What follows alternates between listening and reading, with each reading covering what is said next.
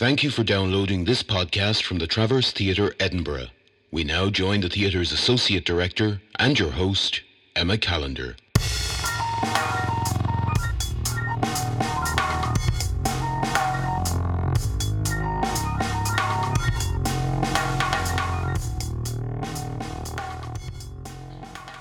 Welcome to the Travcast. My name's Emma Callender and I'm the Associate Director here at the Traverse. And this is our chance to be able to get under the skin of writers, to talk about the process of writing and what turns writers on. So I'm very happy to be joined by Rebecca Sharp today. Hello. Hello there. How are you? Fine, thank you. In the middle of it all just now. Great. Rebecca um, is a poet, a writer of uh, prose fiction, and a playwright as well. Um, she's from Glasgow and she's currently with us developing two pieces called Little Forks and The Dark Twin with Stellar Quines as part of their rehearsal room. So we've just taken you out of rehearsals literally next door, haven't we? Yeah. Stolen 15 minutes of your time. Yeah, no, so it's great. thank you. Very welcome. Um, so you work across lots of different forms, Yeah. not just playwriting. So I'm quite Mm. interested to ask what the process, how the processes differ between Mm-hmm. writing poetry, prose, and playwriting. Yeah. Yeah, I mean, my background technically is playwriting, um, although, you know, growing up as you do, I think, um, well, writers do, you write, I was always writing poems and stories growing up, but it was theatre that I studied, and then um, my first few pieces of work out of university were plays. So I feel like that's my background, but then the past 10 years or so I've been much more writing poetry and getting into the world of poetry, which is a very different world. Um, and prose as well, yeah. So I think poetry, the advantage is you, everything is incredibly concentrated and intensified. That's how it works, and that's kind of what it's for. Um, you every image has to be condensed and become so much more powerful because of that, um, and the, the kind of sense of the agency of the reader then in unpacking a lot of the imagery and unraveling the meaning. It isn't handed to you on a plate. So for me, that's the beauty of poetry. Um, you get away with a lot more in terms of the language because that's the function of it. Um, y- you're not you're not you're not showing all of your working or all of your thinking. So in terms of having really intensified kind of poetic images, um, poetry is obviously the best place for that.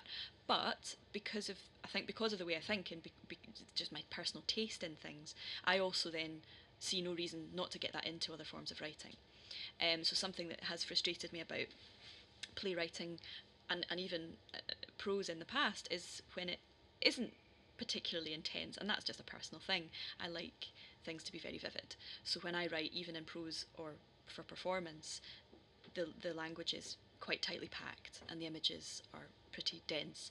And as we're discovering uh, yesterday and today, a lot of the process of putting on a play, for example, that's written in that way is unpacking that imagery and making it accessible not just to the audience but for the actors because they have to get their head around what's going on here.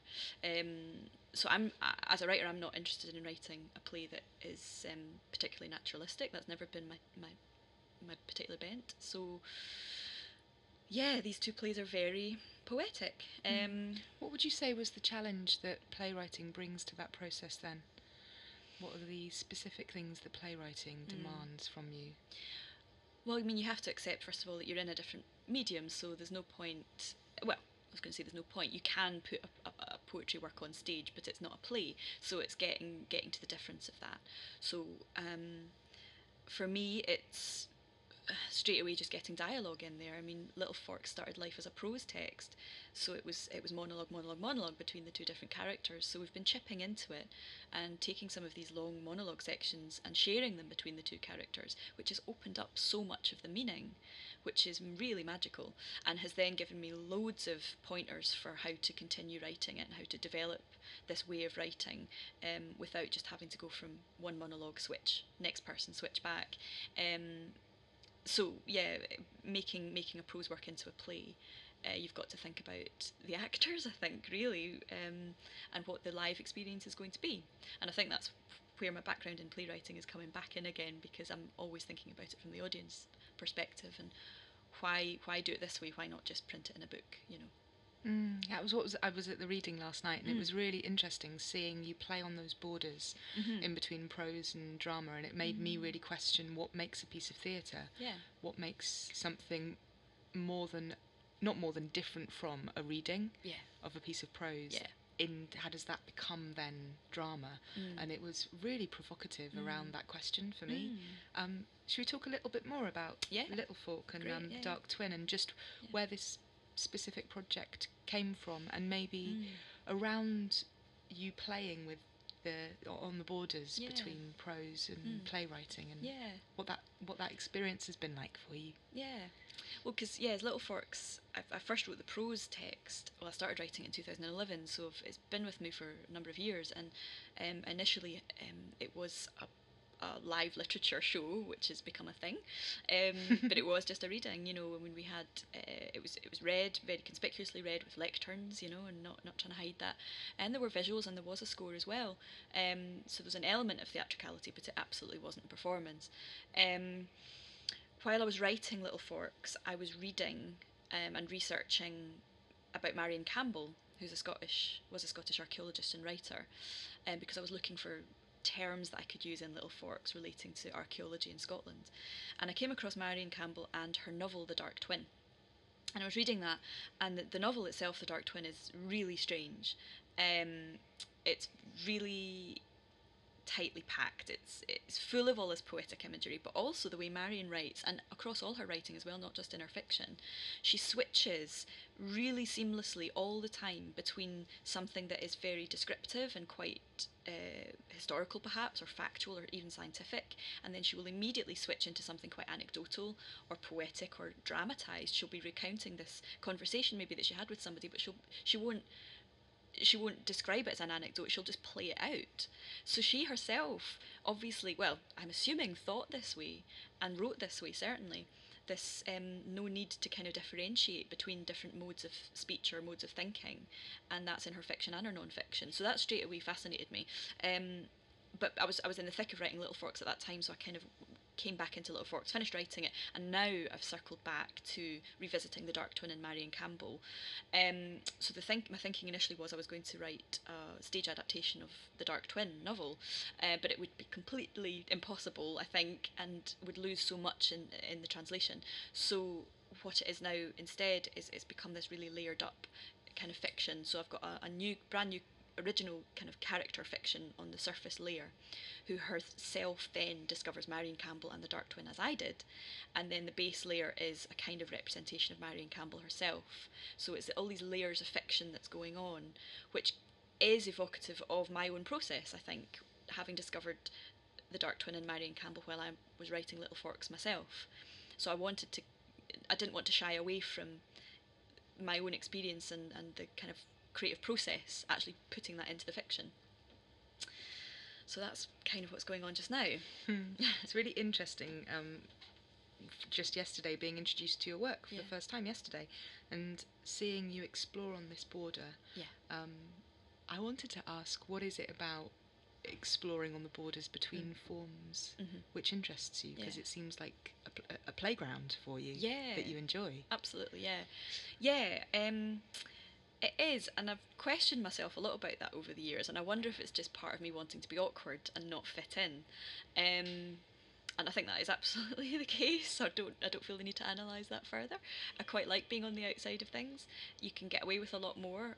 Part of it is maybe you can excuse yourself a lot more, so you can kind of make things um, and kind of get things wrong or do things that are riskier, and you can kind of almost be absolved a little bit from any responsibility. So I'm aware of that side of it. And just personally, you can kind of say, oh well, you know, it's here's me just doing something on the outside and don't worry too much about it. But it's it's not that. It is because it is so much more interesting for me um, to be playing around because you can dip into different things. And I think that's why I'm really interested in Marion Campbell because she did that, you know, and she she uh, had the chance to go to Oxford University but didn't um, because of her, her personal commitments to her the family estate and her kind of inheritance and her loyalty to Argyll and to the work that she was doing there. So she herself, she saw herself as a bit of an outsider.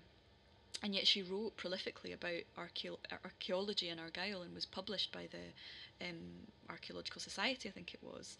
Um, but she never quite fully felt that she was entirely accepted. So she, she, she was, although she was so strongly connected to the area and came from that kind of a family, she still felt like a bit of an outsider on the fringes of things. I'm just drawn to characters like that, people like that. It just interests me. People on the outside doing interesting things, mm. feeling a little bit like outsiders. That interests me. Um, and dipping between different ways of writing just gives you the freedom to explore that more.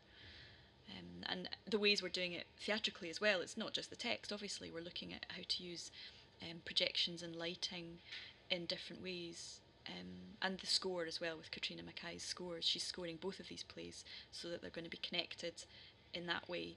Um, but that's going to be a, a voice in itself. She's she's playing the clarsach, so that's going to be its own voice as well. So using an instrument as a character like that as well is going to be interesting.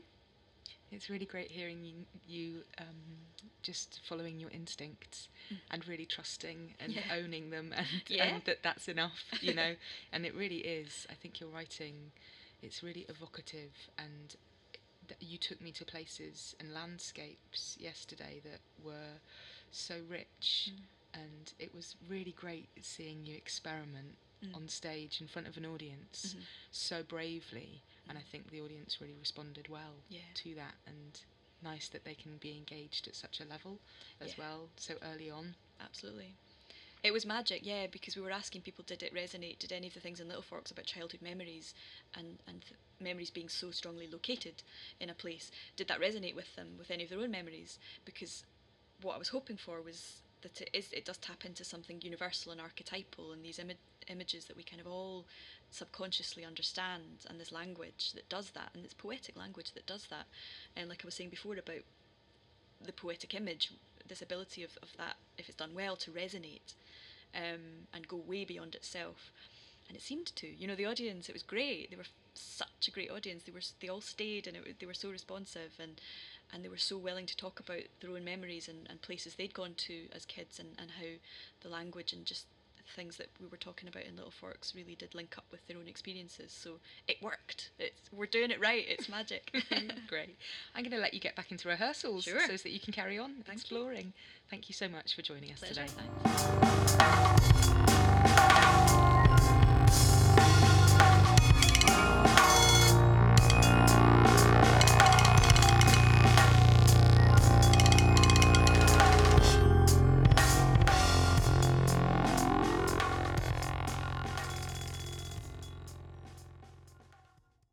We hope you enjoyed this podcast from the Traverse Theatre Edinburgh. For more information, please log on to www.traverse.co.uk.